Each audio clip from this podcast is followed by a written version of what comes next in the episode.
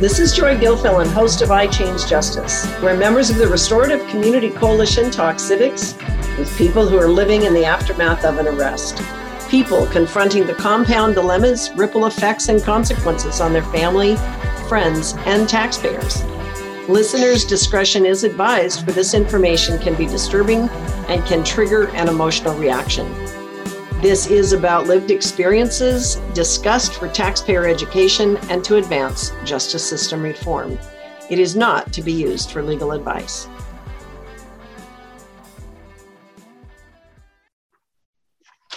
Hello, this is Joy Gilfilen with iChange Justice podcast, and our episode today has to do with trauma trapping, how homelessness affects families generationally. And the term trauma trapping is about being able to look at the tra- at the traps that we have in our society that make um, trauma difficult to talk about. People think of trauma oftentimes as just the trauma sustained in a car accident or a, you know a physical trauma. What we're talking about here is the emotional trauma that people have been sustaining over the past couple years, especially since 2020, especially since COVID, but even before that. So generational trauma comes from poverty, it comes from mental illness. It comes from people who have been incarcerated, and then the, the trauma of the incarceration rolls down over time and space. But in Whatcom County specifically, since 2020, we've had some real serious issues with homelessness, and it was it was building up prior to that. So our conversation today is with Nisa and Wendy, two people who have been a mother and daughter who have been dealing with trauma, um, trauma and homelessness in Whatcom County for the last few years. And then we also have as guests on the show Debbie David, who has herself dealt with trauma issues as a homeless advocate and as a person working with people and being dealing with homelessness. Shanae Keltz, who also for a period of time was there. Um, these are two of our board members who will be speaking today. I'm going to open with um, sh- um, Debbie actually talking about the rise in mental illness or trauma and distress that teenagers are facing right now, according to a pediatric um, group. Can you talk about that, Debbie? Yes, Joy, thank you. And I'm happy to be here. And thank you to our guests, um, Sh- uh, Shanae and Nissa and her daughter, Wendy. Thank you for being here. So, mm-hmm. yes, what's been happening and the increase um, began statistically in 2018 with emergency room visits um, of our pediatric patients for mental health issues. And in October of 2021, the American Academy of Pediatrics, the American Academy of Pediatric Psychiatry, and the American Children's Hospital Association issued a state of emergency, a mental health crisis for the United States because of the increased, um, dramatic increase that they're seeing in mental health issues.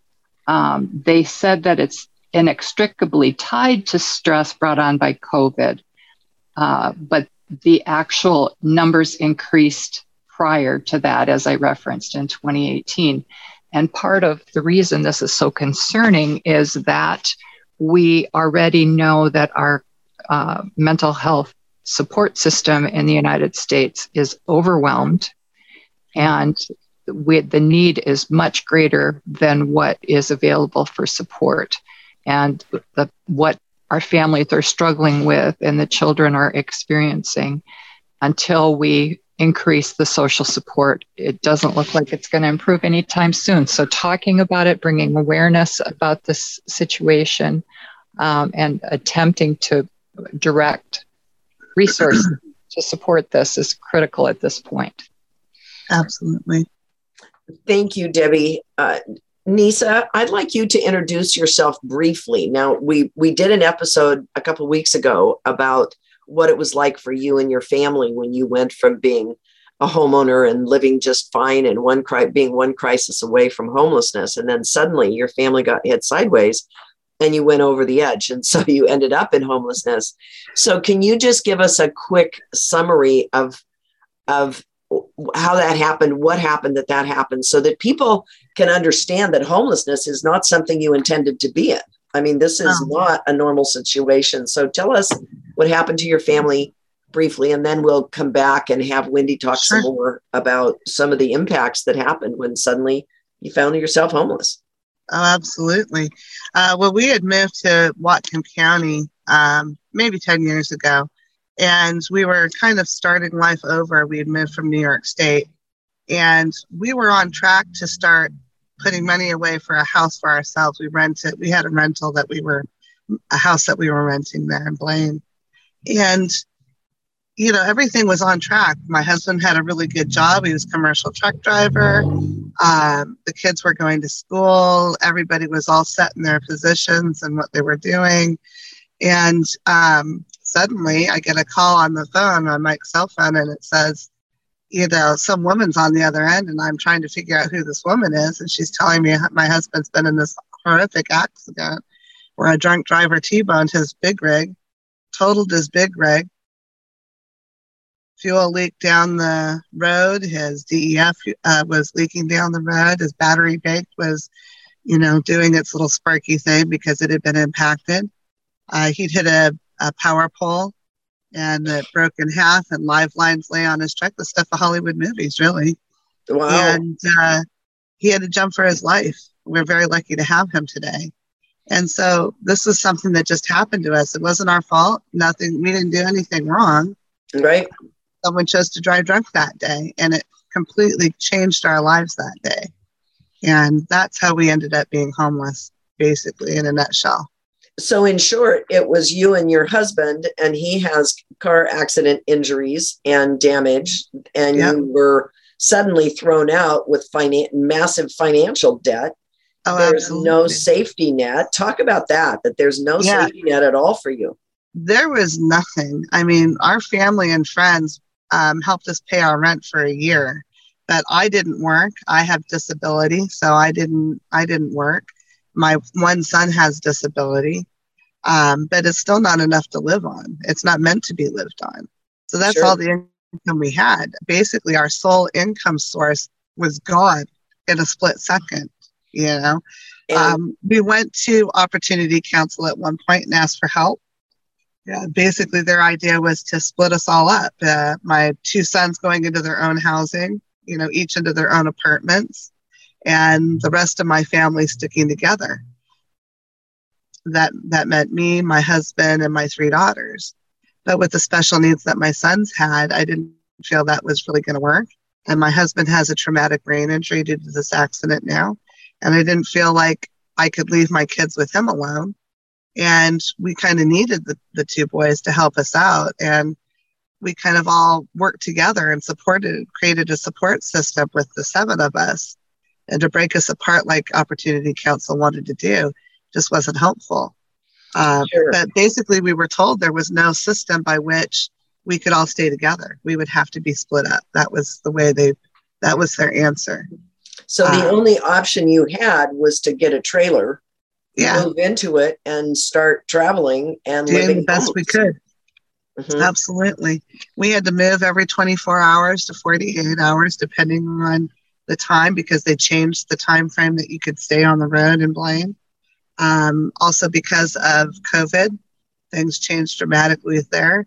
The uh, governor spoke to everybody the day that that edict came down, but he didn't speak to the homeless. There was nothing said about the homeless. We were given no direction. Shelter in place was what everybody was told. Right. How do you shelter in place when you don't have a place? I mean, I, I, mean, we at least had a travel trailer, but as we talked about uh, before we started this interview, seven people in a 24 foot travel trailer, 240 square feet, you know, is a disaster in and of itself. You know, how do you keep all those people mm-hmm. happy in such a small space? You're talking two bedrooms worth. So, and you're all crammed in there.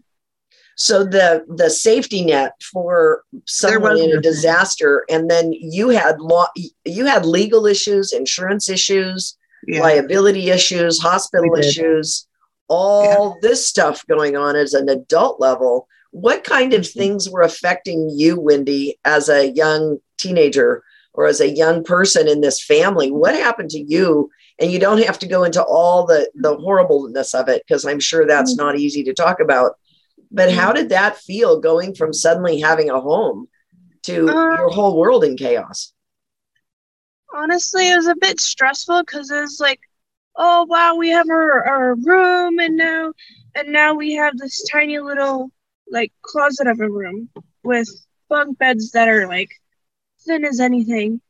And it's we had to be grateful because that's all we had. I didn't want to sleep on the wet ground where i didn't want it was it was just very stressful. We were always at each other's throats uh, arguing about the pettiest things right and then at school, I was stressed out of my mind. And this was around the time where I was just diagnosed with uh, seizures and stuff. So I was getting my medicine under control and still having seizures and still trying to get school under control. It was stressful. It was chaotic at its best, I guess.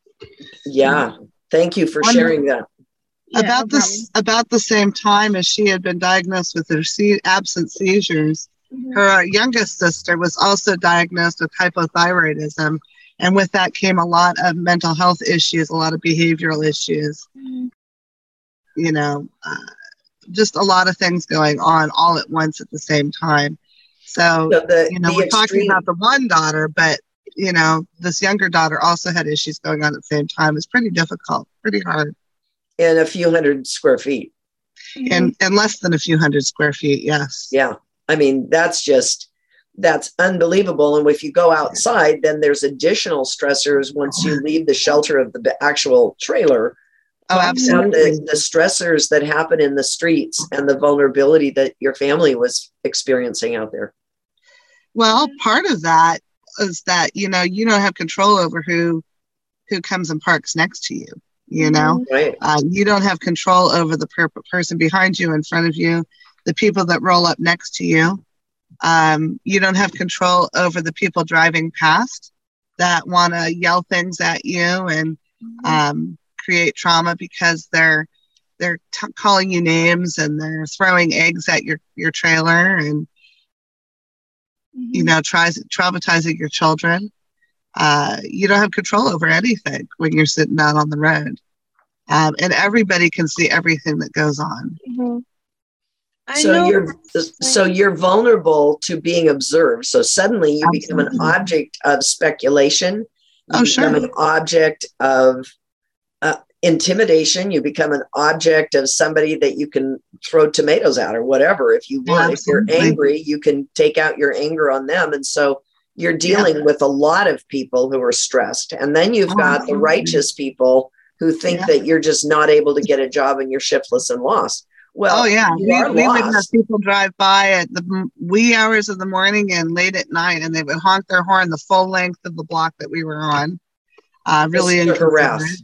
just to harass us we would have people that would drive by all the time, honk their horns, and say, "Get a job," you know, stop being lazy, you know, you know, you're, you're drug addicts and and this, that, and the other, which we weren't. That honked all the way around the block and did it for like five times around. And like, it wasn't just us that was upset. It was other truck drivers that needed to get rest for their morning work. It Yeah. was other coworkers trying to do their job, and they just hear this honk all around the Around the block. shopping mall, hmm shopping block.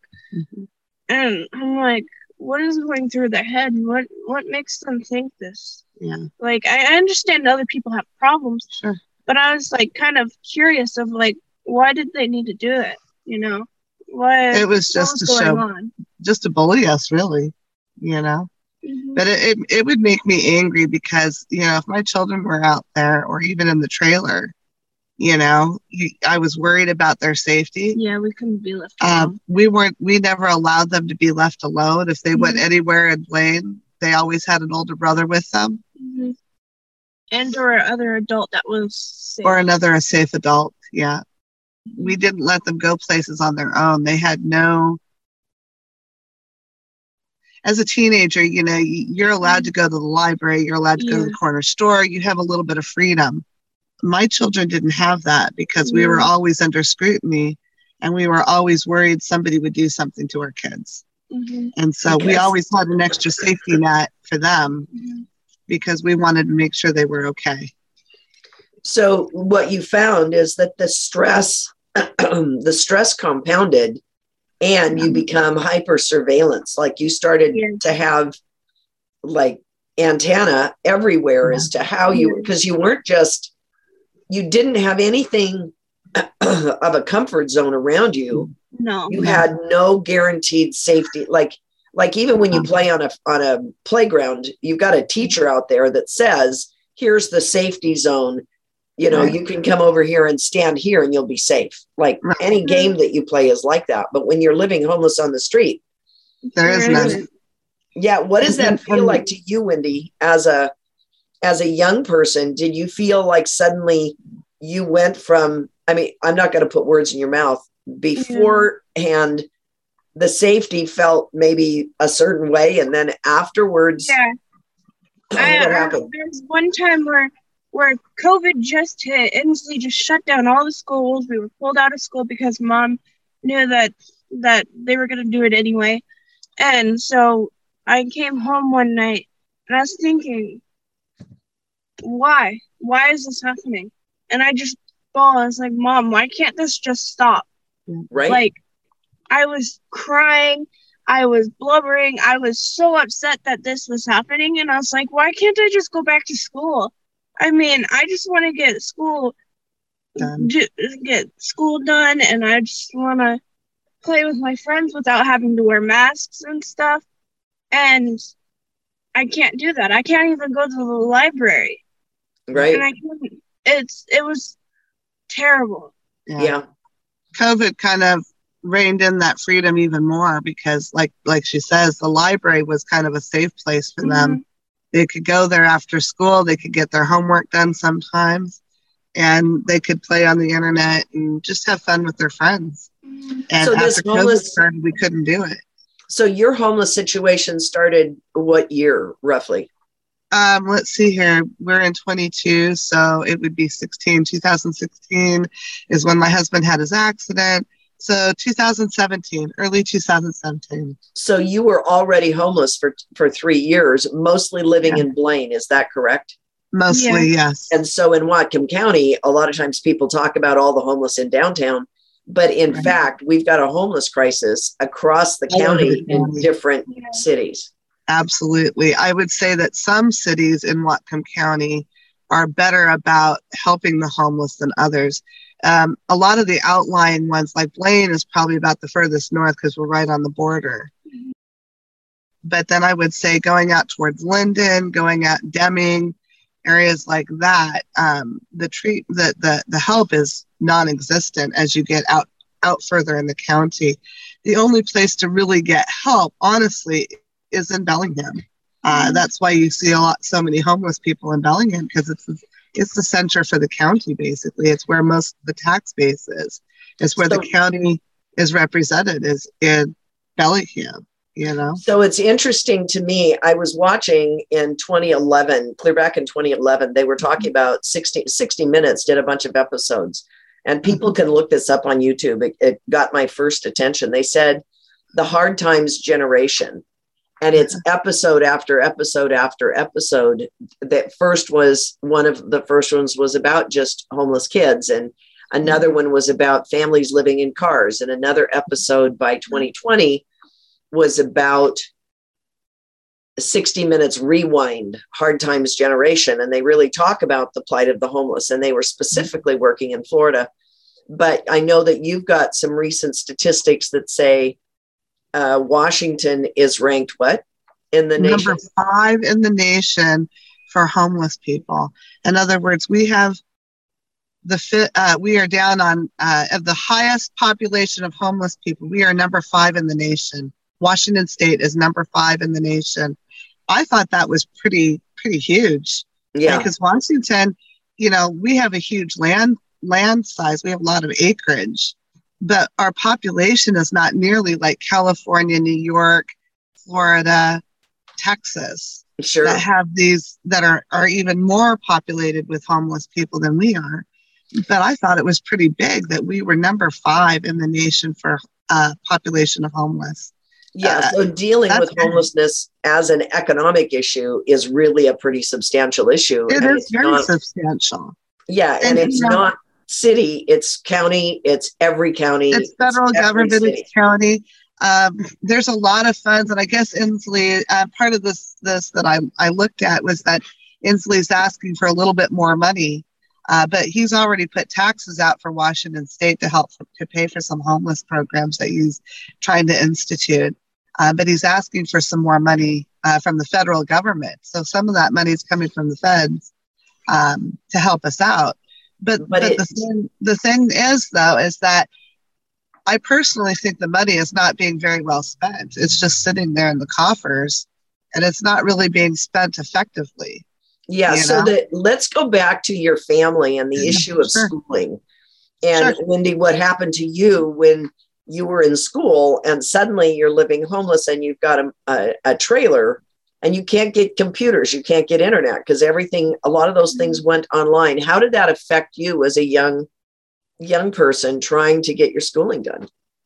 Um, it affects me pretty pretty drastically.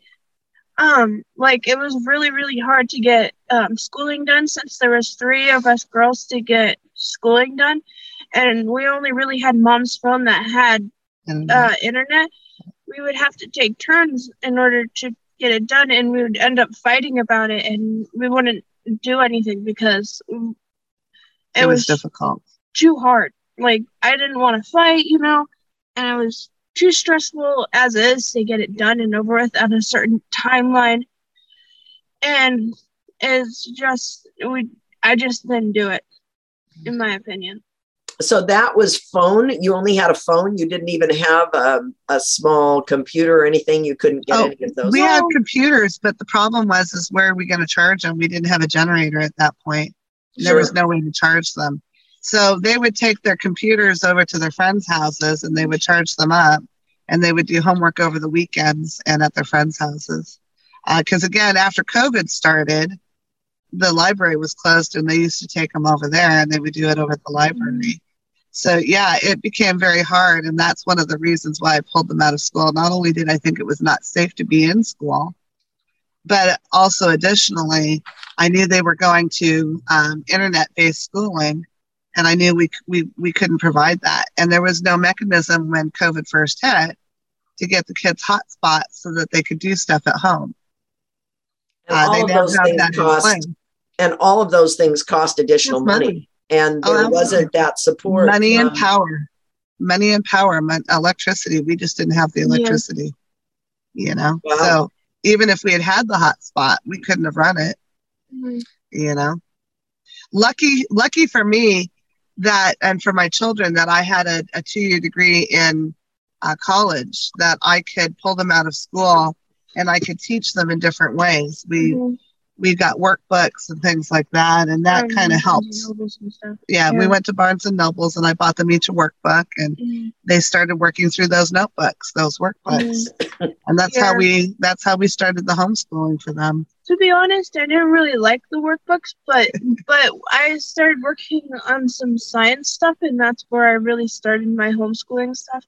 And I found it was really entertaining, and like really, I I could sit there all day and just work on science work. scientific things yeah Yeah. So- so really introduced to science So you were able to do some escape work, and so I, Yeah. I'm going to call it escape because you were escaping from the nightmare of living, and you were able to get into something that captured your attention, and you could focus.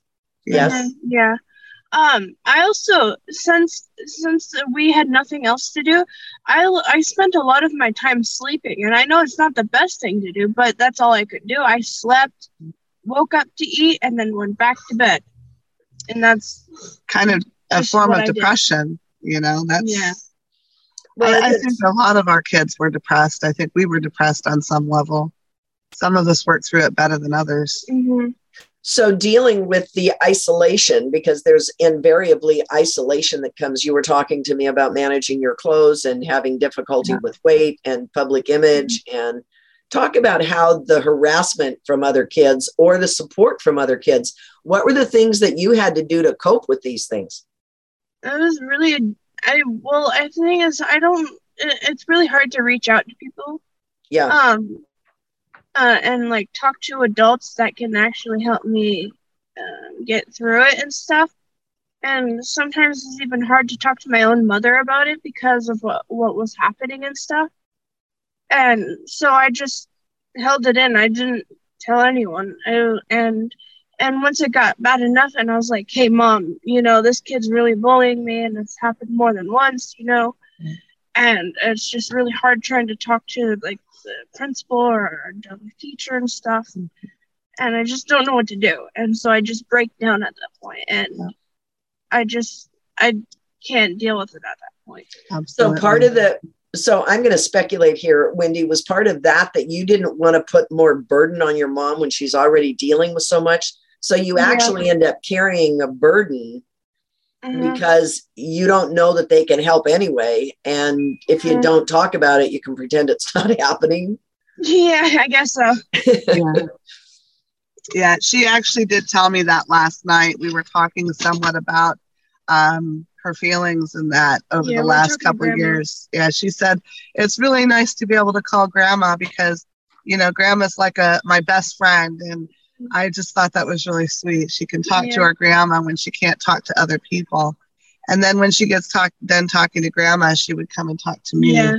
And one of the things she said was, I don't want to burden you, mom. I don't want to upset you. I don't want to mm-hmm. um, tell you how I feel because I don't want you to be sad. I don't want you to be upset. And um, I just really tore up my heartstrings because I can remember feeling that way when I was younger, you know, mm-hmm. when when my mom was going through divorce and things like that, trying to keep all that stuff in, even though I wanted to scream at the top of my lungs.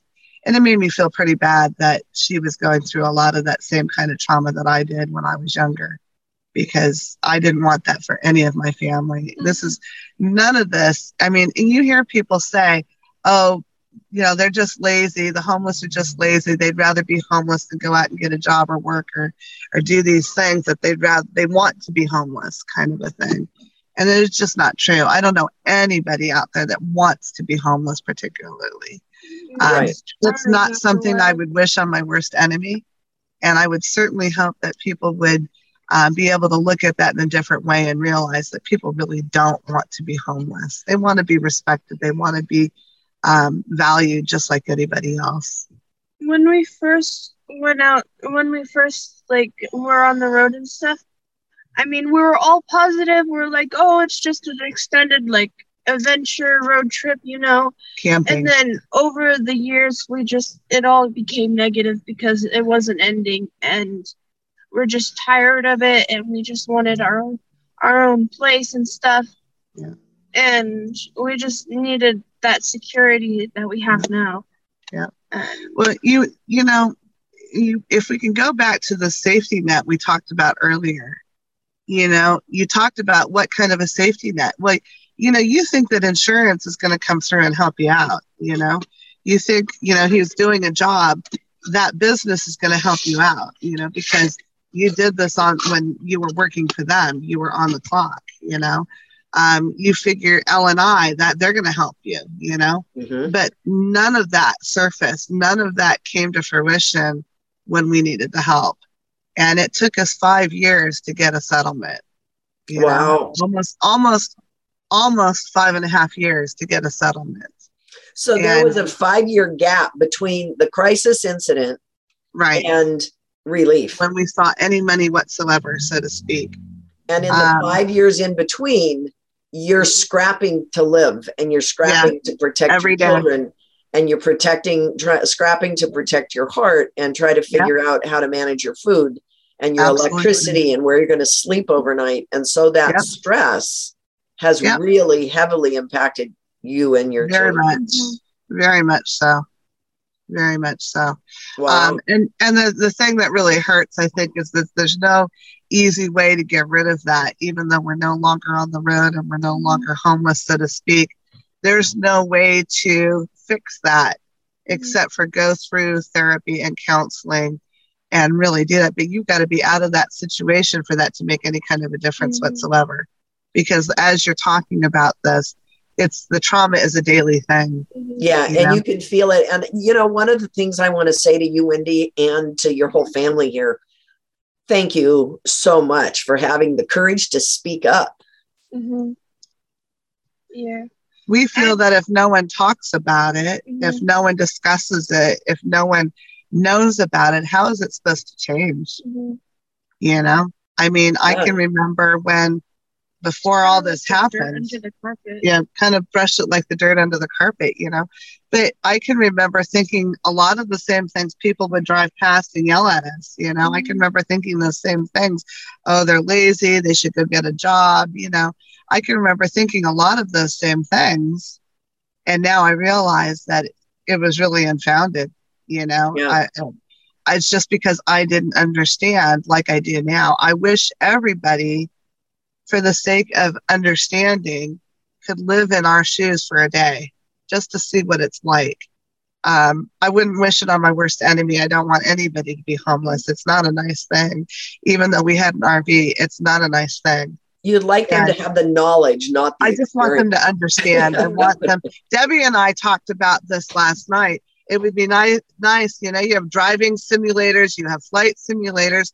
It'd be nice if they had a homeless simulator, you know, so that people could kind of live through some of that and have that that hardship of trying to source their food, trying to look for resources, trying to get a job, trying to get a shower, um, having to throw away food because it wasn't cold enough and you don't know if it's safe or not. You know, all those things impact your life when you're homeless. So, Debbie, do you want to speak to that for a minute? Because I know you've dealt with some of this. Yes, Joy, thank you. And what's interesting, um, yeah, we did talk about it'd be interesting to have a simulator like that. And there is an actual poverty simulation and, and a website to like go through and see what that's like. But it's not as extreme, obviously, as what it's like to live homeless. Um, Right. My first experience becoming homeless was actually decades ago when I left my my first husband um, with three children because of domestic violence. And at that time, there were shelters. Um, and what's interesting is that the shelter lost its funding after we were there only three weeks. Oh, wow. Yeah. And so I had to scramble. I mean, we got two days' notice that the shelter was closing. And my youngest wasn't even a year old at the time. I had three children. Wow. So um, it's interesting. I haven't thought about that in years. Um, but obviously, this problem with funding, appropriate support, um, and housing for people that are fleeing because of either domestic violence or they can't stay anymore because their insurance settlement hasn't come in and they've got to do something different. It's been going on for decades. It's just more pronounced now. Um, so there's there's actually been a loss though in the community on many levels. I mean, people talk about the fact that there's this program or that program, but a lot of those are patchwork programs and they're for small numbers of people who are qualified in certain ways. Mhm. But a broad scale safety net, we certainly don't have. So Definitely not. Well, the, the, that kind of goes with something else that I, I have a little bit of knowledge about is, you know, we talk a lot about homeless people and their mental health states. Uh, um, my son, uh, one of my sons ran away when he was 15. And uh, in the course of doing that, he was awarded a, a mental health bed at a homeless shelter. And, um, you know, that's, that's how he could stay safe. But we knew that within a few months of him you know, running away, that the federal funding for such beds had diminished. And the beds, instead of having, say, three at a facility, they now only had one or two. And they might still have the 12 beds they had originally, but only those two beds now, or one or two beds, was marked for mental health issues. So the rest of them could be empty, but he wasn't allowed to have one of those beds because he needed a mental health bed. You know, and and that's that money comes from the federal government. So the federal government is pulling back those funds and has been pulling back those funds for a long time. And we knew about some of that way back in uh, New York because of their mental health. They had been in a, in a, a facility at one point, and they were supposed to be there for about a year for the special program that they were taking part of. And basically, it closed down about three months early because this federal funding had been pulled back for mental health. And again, so, it's the same over and over again. So this goes back at least 20 years that I can tell you. So in the last couple of years, it's gotten even worse. And I know, Shanae, that you actually were, you've worked in crisis services and you've worked on the side of the employees working inside the system because it's not easy for the people working inside the system who have to abide by certain rules and regulations. Also, I know you had a couple of thoughts you wanted to share, Shanae. Um, can you speak now? Yeah, I can talk. Thanks, Joy. Uh, first, I want to say thank you, Nissa, and your family. Also, just to echo Joy, uh, speaking up and speaking out. I think that that is what's going to help save our whole country. So I appreciate you. I just wanted to say, and Debbie too. I love you so much, Debbie. Um, I just wanted to say that a couple different things. One is there are a lot of statistics on multi generational homelessness. And one of the most recent statistics that I remember seeing or reading, I can't remember from where, was that uh, I think it was something around 40% of those experiencing homelessness had instability and security mm. problems when they were children. Whether that meant that one of their one or both of their parents had experienced homelessness, uh, it doesn't matter if it was the actual child. I can tell you that because I wasn't homeless until I was a teenager. And my dad make made homelessness look easy because he was homeless because of his drug addictions and the things he chose to do. And 40% is such a big number. So, another thing I wanted to bring up is the fact that when someone gets arrested, people don't realize that that is half of an income for a family. Yeah whether they're selling drugs to get the money or or have a legitimate job, that's half the income gone. Absolutely. And I haven't researched this much, but it has really ignited a spark in me to look more into this. Is that exact problem with the system not utilizing restorative justice, not looking at the, the crime that's happening as a family problem, but more as a financial problem. And so um, I'm really excited about what you've shared today because it just keeps me pushing to learn more so that I can be more supportive. Um, I did have homeless multiple times in my life for short periods uh, as a teenager and then again as an adult. And also working with homeless folks, uh, working in domestic violence shelters. It there's a lot of things that are just absolutely astronomically hip, hypocritical and just wrong and backwards in the way that things work. Uh, having to hide a family from a violent offender, they shouldn't be the ones hiding, first of no. all.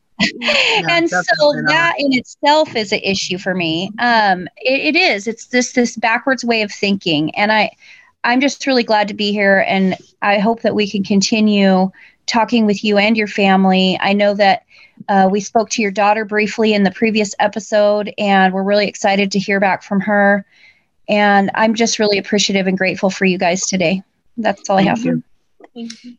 I want to ask um, before we close up, I'd like to ask what are the things from both of your perspectives? And if you had ideas that came from your other daughter as well, Sure. What are the most valuable things we sitting on the outside of the fence? Because technically, I don't know what it's like living like you had to live. I don't. I mean, I can, I've talked to a lot of people who have been there, I've watched it, but I haven't had to actually sleep in the middle of the night with violent type behaviors going on around me with seven people or five people in a trailer trying to figure out how in the heck I'm going to feed my kids tomorrow.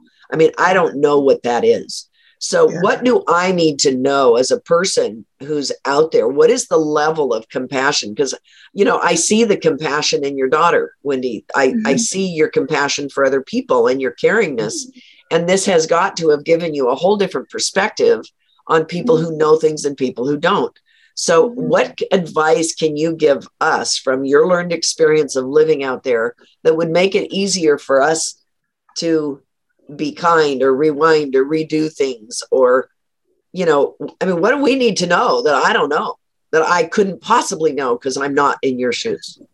Um, personally, I know for like the younger generation, like our kids around my age, I would rather them ask questions instead of um just stand there and like whisper to the friend like, "Hey, who is that kid? You know, I, heard that so and so is behind the street. You know, I would rather them ask questions instead of um like start behind you. rumors and talk behind my back and stuff.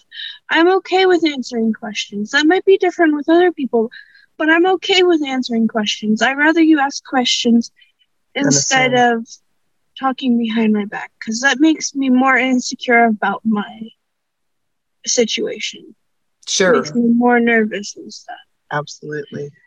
I, I think the big thing here, kind of Mhm, piggybacking on her, is don't make assumptions about the people out there mhm, because every person's situation is different, mhm. you know, uh, and it doesn't necessarily come from alcohol abuse or substance abuse. Ours definitely wasn't that.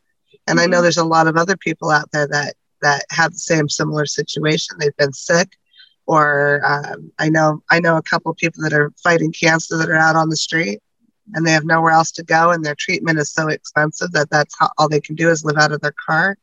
I know people that have health issues and disabilities that simply cannot afford because they're on a fixed income, so they're in their cars for the same reason. Um, so don't assume that just because someone's out on the street that you know everything about them because you don't know anything. And the other thing I think I would like to say is that um, even without COVID, even without being homeless, our teenagers need more outlets, better outlets. Um, I know that the Healthy Youth More Coalition up in. Blaine or in Whatcom County, Northern Whatcom County, they put on a lot of programs that were really beneficial for our teenagers before COVID hit. Yeah. And really, really, um, The kids something that loved we it. could in, uh, look forward to, like after school, at the end of the week, uh, um, especially. Um, they had like a teen hangout teen night, night, on yeah. Friday, Friday or Saturday night. I'm pretty sure it was Friday, but I'm not sure. And But it um, was something that us teens could look forward to, and I know from uh, a lot of my friends that really look forward to it. But the thing is, since COVID hit, um, it just had to stop, and that's what we're hoping really they'll start back up again. But but basically, we need more programs for our teenagers, Mhm. um, for sure, because you know they're not babies. They don't need to be babysat per se, Mhm. but they need outlets. You know, the skate park up in Blaine was a really good place Mhm. when the drug dealers weren't hanging around. You know, Mhm. but there are healthy people out there to provide services for our teenagers, and I would really encourage that to happen. Mhm. I would also encourage that if you know somebody that's homeless, offer them what you can. If you can offer them a shower, offer them a shower. If you can do a load of laundry for them, do a load of laundry because that that helps them be more human. It helps them to kind of mm-hmm. shed some of that trauma and be able to say, okay, there's a light at the end of the tunnel. We all need that light at the end of the tunnel There is a person that's looking after me. There is a person that that cares. ca- ca- cares about me and and doesn't just say, "Go get a job," and you know, sh- sh- shouting nasty things at me.